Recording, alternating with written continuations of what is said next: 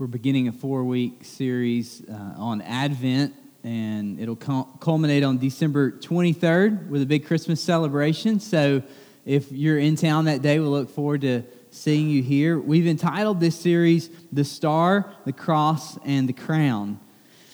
You know, so often when it comes to Christmas, and to the Christmas story, the problem is not that we haven't heard it. The problem is that we've heard it so often and that it's become so familiar to us that we simply rush into it as if we already have been there and done that.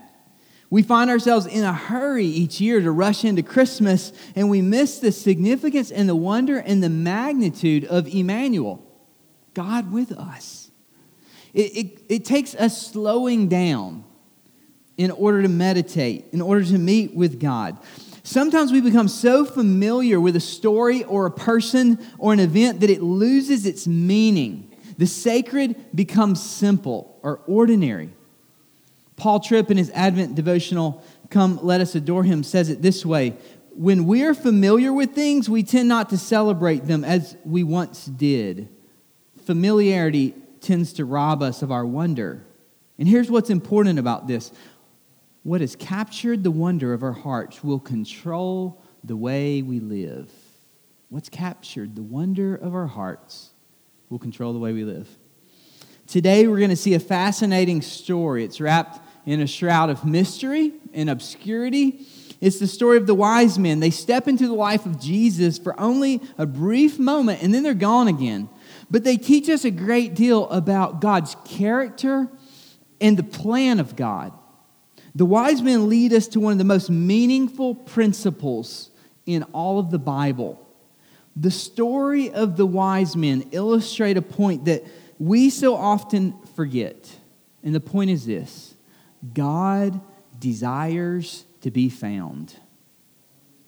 God desires to be found. He doesn't play hide and seek. He's not an absent father. He's near. He's involved and he's personal and he understands. And the wise men teach us, their story teaches us that he uses culture and what seems familiar in order to communicate the divine in the wise men's lives and in our own. So let's look back at this story beginning in verses 1 and 2. Now, after Jesus was born in Bethlehem of Judea in the days of Herod the king, Behold, wise men from the east came to Jerusalem, saying, Where is he who's been born King of the Jews? For we saw his star when it rose, and have come to worship him. If you know this story, you most likely do, Joseph and Mary had traveled um, a pretty far distance for someone who's pregnant, about 85 to 100 miles from Galilee all the way to Bethlehem for a census. That was enough to make any pregnant woman go into labor. And they show up, and as you know, there's no room to be found, no room in the inn. And so, most likely, Jesus was born in what we believe to be something like a cave where animals would be sheltered and taken care of. And Magi from the east, we don't know exactly where. Most likely, uh, Persia or Babylon would be um, good places to guess. They they were people who they were skilled in philosophy and in medicine. They were a unique group of men. Uh, they were skilled in natural science. They were soothsayers of a type. They would interpret dreams. They offered advice to kings and those in power. And they see this star that rises. Now, the stars were very important in this day. People looked to astrology believing that they could foretell the future from the stars. They believed that a person, their destiny was settled by it, the star under which he or she were born. And so they see this star that rises, and it's a new star in the sky. A new star was believed in history to indicate that it would herald the birth of a significant person in the land over which the star shone. And so they understood how the stars would pursue direct, very predictable courses. They help to represent the order of the universe, but suddenly this brilliant star appears, and in the unvarying order of the heavens, that unvarying order is broken by a star, a special phenomena, in a way that it would appear that God is breaking into his order, announcing something special is taking place. And so the wise men take notice. They seem to have seen the star at the time of Jesus' birth, which prompted them to begin a journey. They're not there at the time of Jesus' birth. It seems that they saw the star and began their journey to search for this new predicted king. Don't miss this, in order that they might worship him. Now, pick up in verse 3. And in verse 3, the story takes a very dark turn if you know history. In verse 3, when Herod the king heard this, he was troubled, and all Jerusalem with him.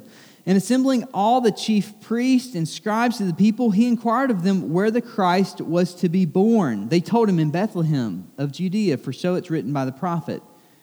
And you, O Bethlehem, in the land of Judah, are by no means least among the rulers of Judah, for from you shall come a ruler who will shepherd my people Israel.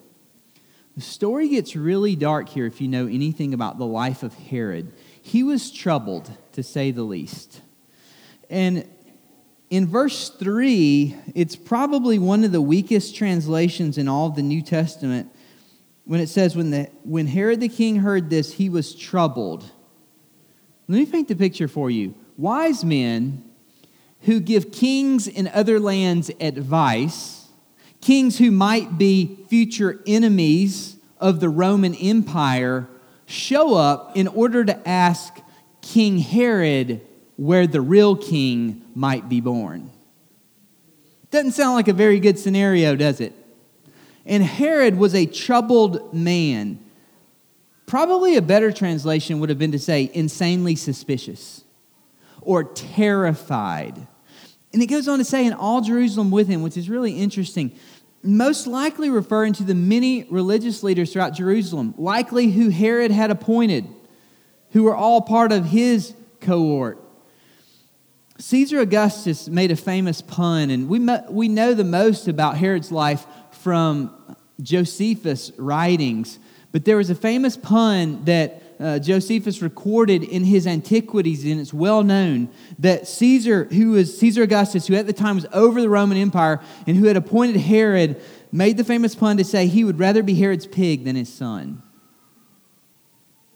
And it was true, unfortunately. Herod was cruel and paranoid, especially in his later years. He was known for great building projects, but he ruled from fear as much as from vision. He created an extremely vicious and hostile environment. Anyone who was close to him wound up dead. And I mean anyone. His brother in law, his wives, his sons, hundreds of family and servants wound up dead. When Herod was close to death, this is how distorted and twisted his mind was. When he's close to death, he attempted suicide unsuccessfully. He knew that um, death was approaching, and rumors of the attempt caused loud wailing throughout the palace. Well, at that time, Herod's son had been imprisoned by his paranoid father. He interpreted the screams to mean that, that, Herod, that Herod had actually died. So he attempted to bribe some of the jailers to let him out. That was reported to Herod. His son was executed immediately. That's Herod. He feared after that suicide attempt that his death would be met with joy in Judea. So he took the hippodrome, which was that area where they would race chariots around it. It was kind of a sports complex. He took the hippodrome and ordered his, his servants to take the most well respected men from all the villages throughout Judea and to lock them inside that arena. And he ordered that they would all be slaughtered at the moment of his death in a determination to say that there will be no joy on the day of my death. I will guarantee that there will be weeping throughout Judea. That's the man under which Jesus was born. And we pick up in verses 4 through 6, and we see that, that Herod calls together um, in his state of being terrified, he calls together the pastors and seminary professors of his day, the chief priests and the scribes. So, those were in charge of leading worship, the chief priests, and then the scribes, those who had given their lives to, um, to copying the scriptures and interpreting them and writing them and knowing them well. And he calls them together, and we see that Herod was a terrible Jew. He was half Idumean and half Jewish. He was a terrible Jew. Um, he didn't know any of the most common prophecies. Micah 5 2 was one of the most common prophecies of his day. And in Micah 5 2, we read, And you, Bethlehem, in the land of Judah, are by no means least among the rulers of Judah. For from you shall come a ruler who will shepherd my people Israel. Several hundred years before Jesus would be born, this prophecy had been written about a little town called Bethlehem. The word Bethlehem meant house of bread. It was not an unknown town to the Jewish people, but it was very small and seemingly insignificant. Um, Rachel, the wife of Jacob, had been buried there. Boaz took Ruth in Bethlehem, which led to the line of Jesse, which would lead to Jesus. Samuel anointed David king at Bethlehem, so a significant but very small place. Now, on a, on a side note, one thing that is interesting, just reading through one, one prophecy out of many, that, many prophecies that would point to Jesus, is very interesting for. Um, I, I talked with someone that I met just this last week, and he was challenging the fact that Jesus was more than a man. He believed that Jesus was someone who took on the prophecies that were stated about the coming Messiah, and that history had built this huge uh, dynamic story about someone who is just a man. It's interesting that if that were the case, that Jesus just happened to be born in the little, small, insignificant town that hundreds of years earlier it had been prophesied that the Messiah would come from in verses 7 through 8, let's continue. When Herod summoned the wise men secretly and ascertained from them what time the star had appeared, and he sent them to Bethlehem, saying, Go and search diligently for the child, and when you've found him, bring me word that I too may come and worship.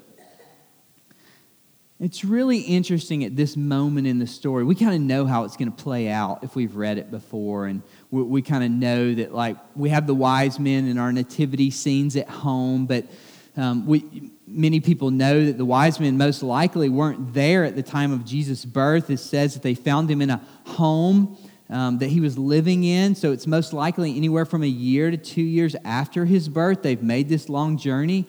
But it's very interesting to see how all the characters in the story respond. I mean, we know the story, and so we kind of let them fall into their places and we find this respect for the wise men, but we seem to overlook the scribes and the priest.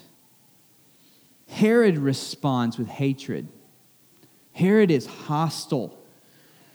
Uh, Herod, we will find out later, goes back, and when he determines that Jesus was most likely about two years old or younger, when he determined what time the wise men had seen the star, he ordered all babies, all males, two years old and younger, destroyed.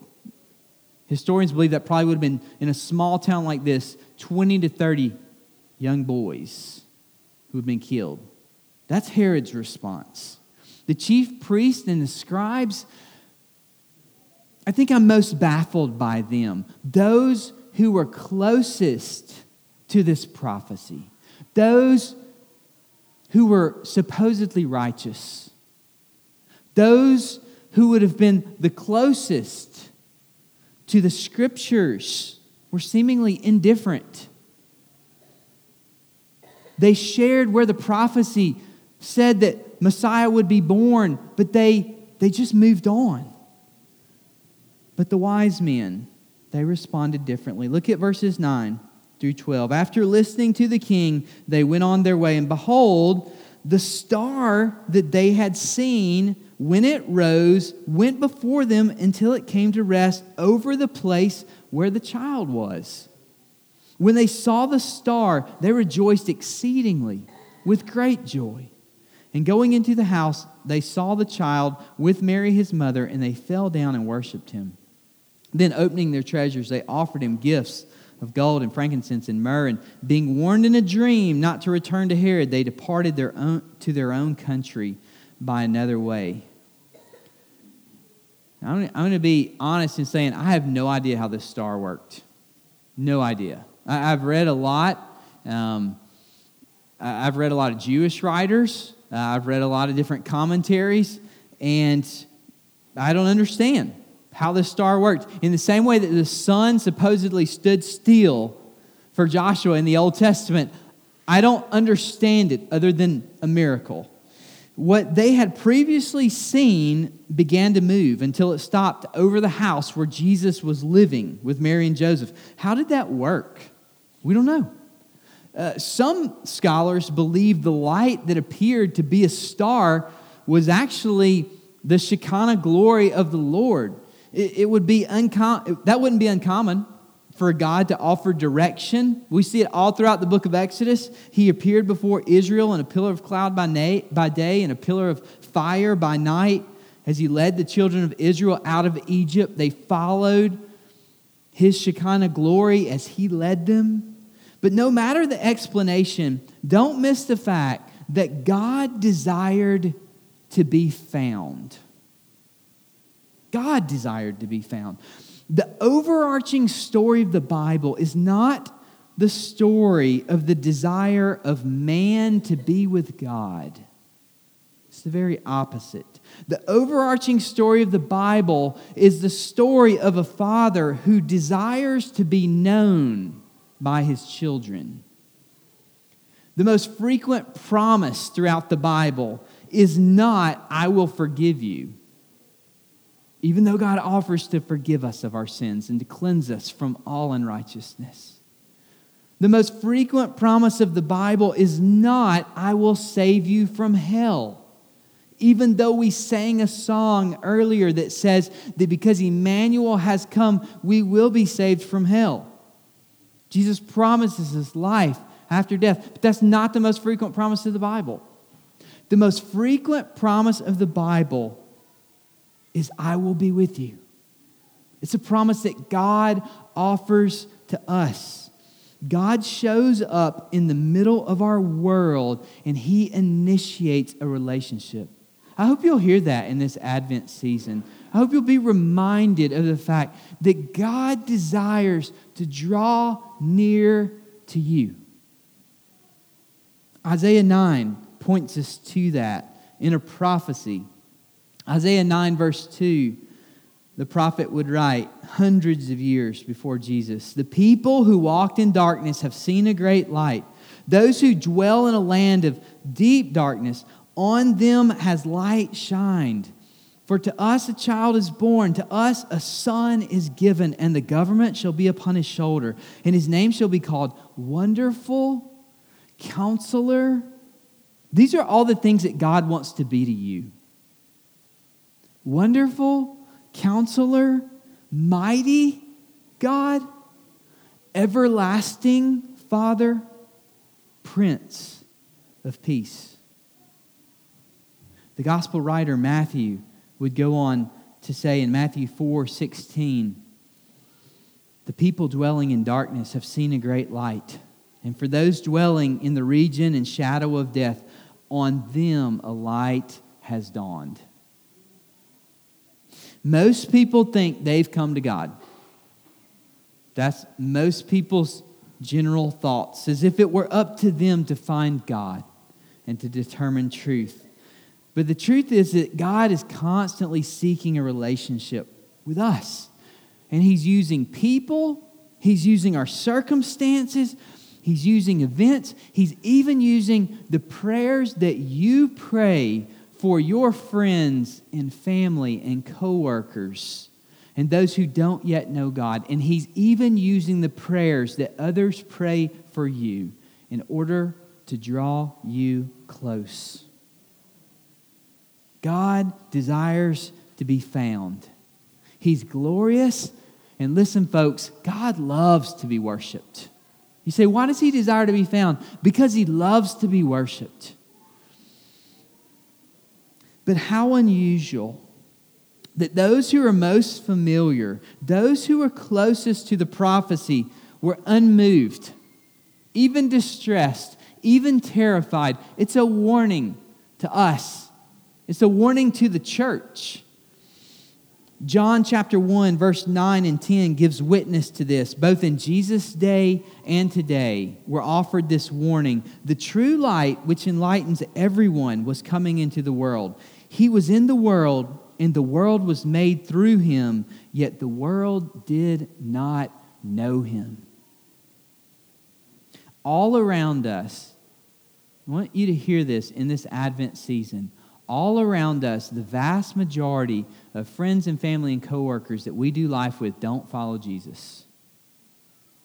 I'm going to say that again. All around us, the vast majority of people that we live with do not follow Jesus.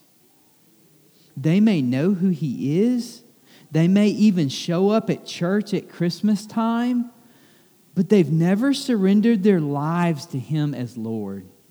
They might give Jesus a nod at Christmas, but they don't worship him throughout the year. For them, Christmas is more about a feeling than it is about a person.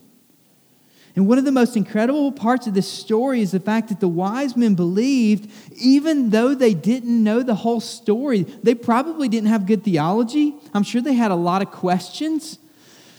They started reading the Bible, the prophecies of Daniel, most likely. Daniel had ruled in Persia. He had written of the coming Messiah in great detail.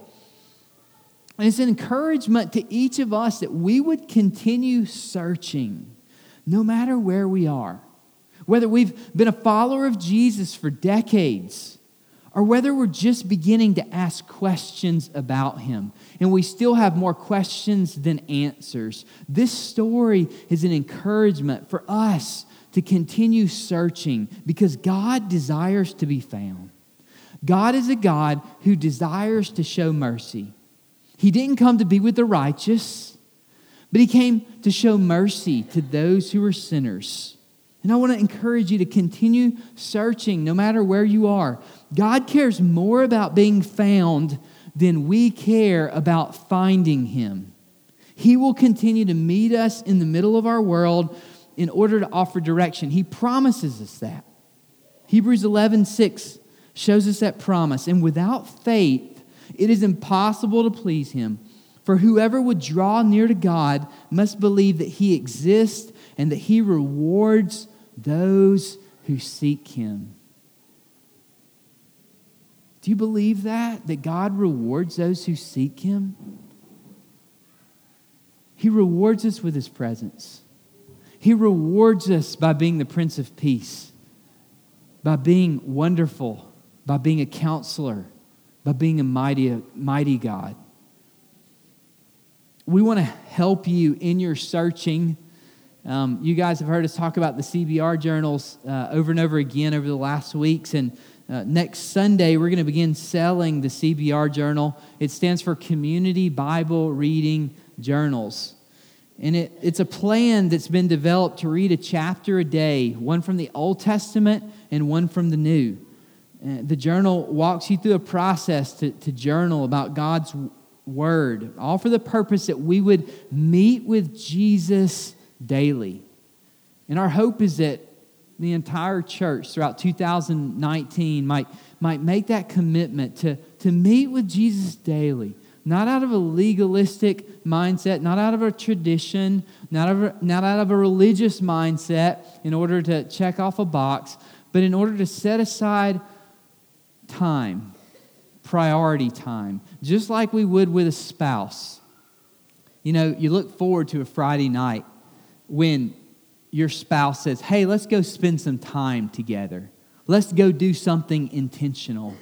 And in the same way, we're asking, what would it be like if, if each morning we said for just a few minutes, maybe 10 minutes, we're going to start just by spending some time with Jesus daily, to be reminded of his goodness, to be reminded that he is wonderful counselor, that he is mighty God. The journal helps to walk us through the Word of God, all for the purpose of meeting with Jesus daily, to see him in the Scriptures to behold him and to become more like him. Because at the end of the day, we believe this life is best lived when we live it like Jesus would live it. And his word tells us how to do that. The wise men, they teach us to continue searching in the middle of our questions, to continue trusting in the middle of our doubt. I want to go back to some of the things that maybe you wrote on your card earlier. It probably seemed really weird, by the way, that I came up and kind of disturbed the music time in order to ask you to enter into a place of pain in your life. It probably seemed odd and a bit unnatural. Some of you probably thought, well, that's a little weird. Some of you may not have liked it. Some of you may have just said, I'm not writing anything down. And that's okay because we're not used to lamenting. We're not used to sitting in our pain. And we're not used to being comfortable with grief because who is?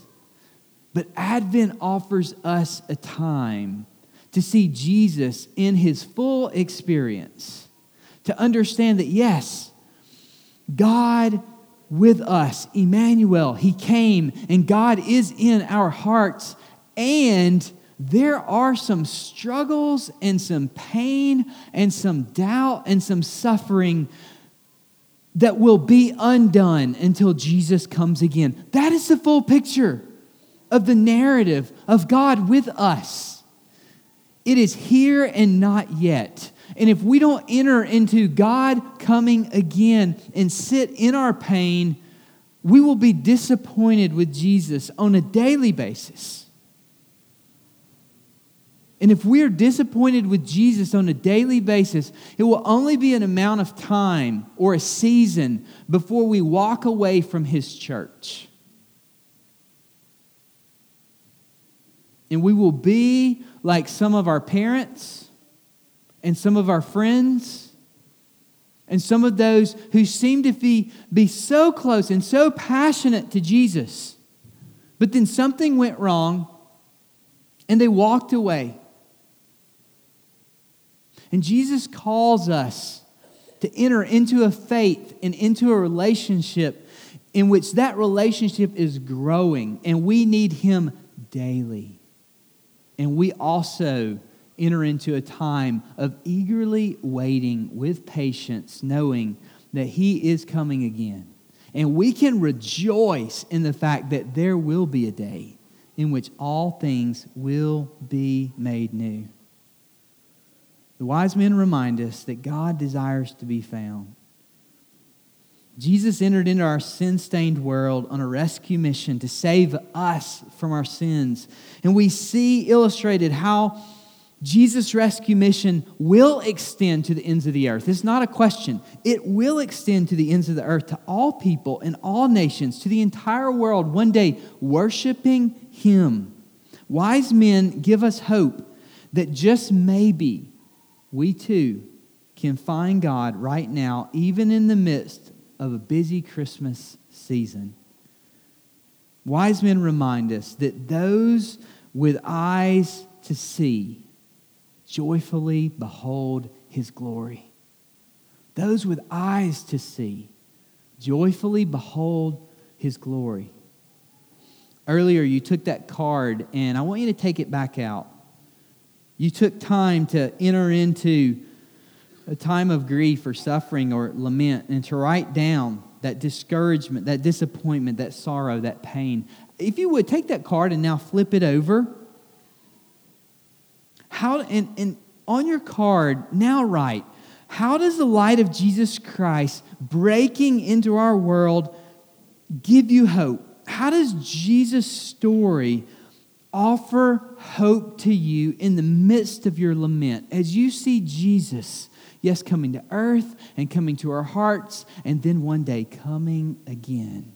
How does that gospel story change everything? Take a moment and write that down. If you're comfortable with it, in just a moment, we're going to come forward and we're going to take time to worship Jesus through communion. We're going to take time to remember his suffering and his perfect sacrifice for us, his death, in which the Father poured out judgment upon Jesus so that we could be found righteous. We're going to remember his body broken for us on the cross We're going to remember the fact that he didn't stay dead, but that God raised him to life. And we invite all of you who are followers of Jesus to come forward. The way we remember that is that we take a piece of the bread and we tear it off, and as we dip it in the juice, it reminds us of Jesus' shed blood for us. And as we eat it, we take part in this physical remembering of Jesus' sacrifice for us. As you do that, if only if you feel comfortable, when you think about the way that the gospel and Advent changes everything, feel free to stop by the star. There's push pins that are over here. And to put your card on the star, just reminding us as a way of remembering the way that Advent has changed your life, the way that's changed our life, the way that Advent has changed the world the star that points us to the fact that God desires to be found and that God is with us. He is with us. Emmanuel, God with us. Thanks be to God for his amazing gift. Let's pray. Father, thank you for the time of Advent that we can set aside as a church. God, thank you that as followers of you that we can remember your coming. You're coming to earth, you're coming to our hearts, and the fact that you are coming again and you will make all things new. Father, would you give each person who's here faith to believe, to enter into this season, to enter into the wonder of God with us, which doesn't stop in a manger? But God with us means in every moment of our life, even in the worst of our pain, even in the worst of our suffering, even in the midst of our grief, in this moment today, even in the midst of our doubt. God, would you give us faith to believe that not only do you understand and not only do you see us, but that you are with us? Emmanuel, God with us. Jesus, thank you for your indescribable gift. It's in your name that we pray and that we worship together at your table. Amen.